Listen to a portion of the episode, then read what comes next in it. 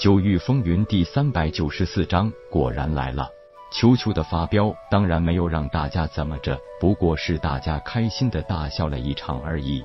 因为球球是混沌兽，相是混沌空间孕育而生，所以夜空和问天都认为他们在混沌空间很可能会有让意想不到的便利。同时，为了掩人耳目，夜空决定让他们躲进封天顶，用这个作弊神器将他们带进虚空秘境。第二天，各方少年才俊会聚会五场，在八方观礼台上，自然是各方势力的首脑人物。这种每百年举办一次的会晤，也算是整个无尽虚空领域最大的盛会了。九城十八岛实力排名前八的。正好每一方势力都独占一方观礼台，其他势力只有旁边的很小一席之地，摆了张桌椅，本是各方势力头脑有个座位。夜空深知这种谁拳头大、谁有发言权的现实，自然也不会太在意这些外在的面子问题。跟很多少年才俊一样，他也在东张西望的观察这会场内外。不过他的目的并不是找新鲜好玩的事情，也不是在观看参加会晤的帅哥靓妹。夜空其实是在找人，没错，他是在找林长云，甚至他感觉离恨、马云龙或者水清柔也会来。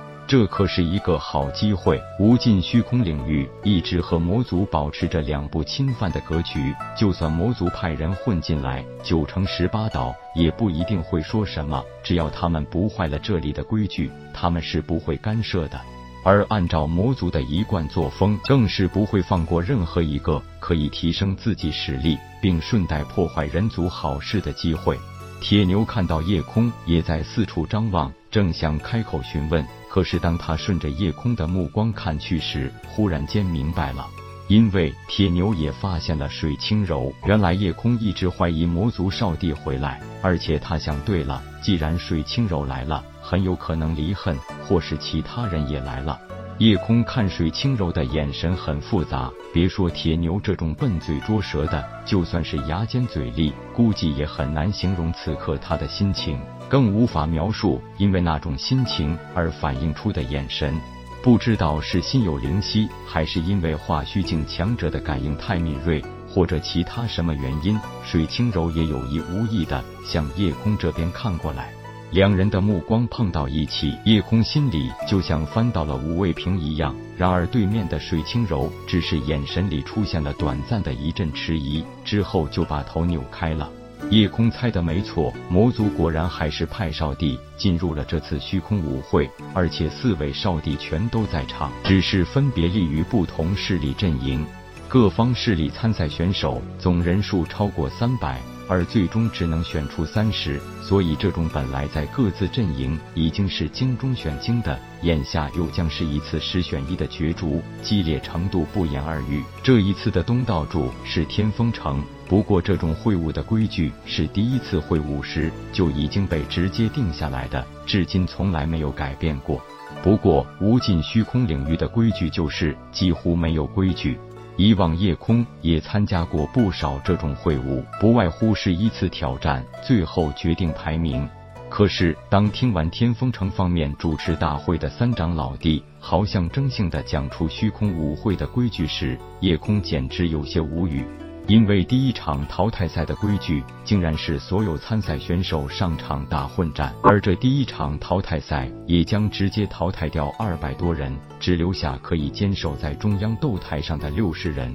这让夜空想到了自己还没有开始秀武时，伏虎镇林家家族大比一开始也是用这种混战的形式淘汰掉大部分选手。夜空想到一句话，达到了更高的层次，反而很多事又变得简单了。仿佛又回到了原点。可以说，这种混战淘汰赛不但是在考教武者的实力，也在考验武者的运气，更是对武者群战能力的一个真实考量。这种淘汰方式也给想找个机会报私仇的人带来了极大的方便。应该说，知道林长云四人魔族少帝身份的大有人在。但无尽虚空领域的人族是真的不能与曾经遭受过魔族入侵的位面之人相比的，在他们眼里，不管是人族、兽族或者是妖族还是魔族，都不过是一个种族而已。大家都是修武，本质上是没有不同的，除非对方影响到了自己的利益，否则没人闲得没事做。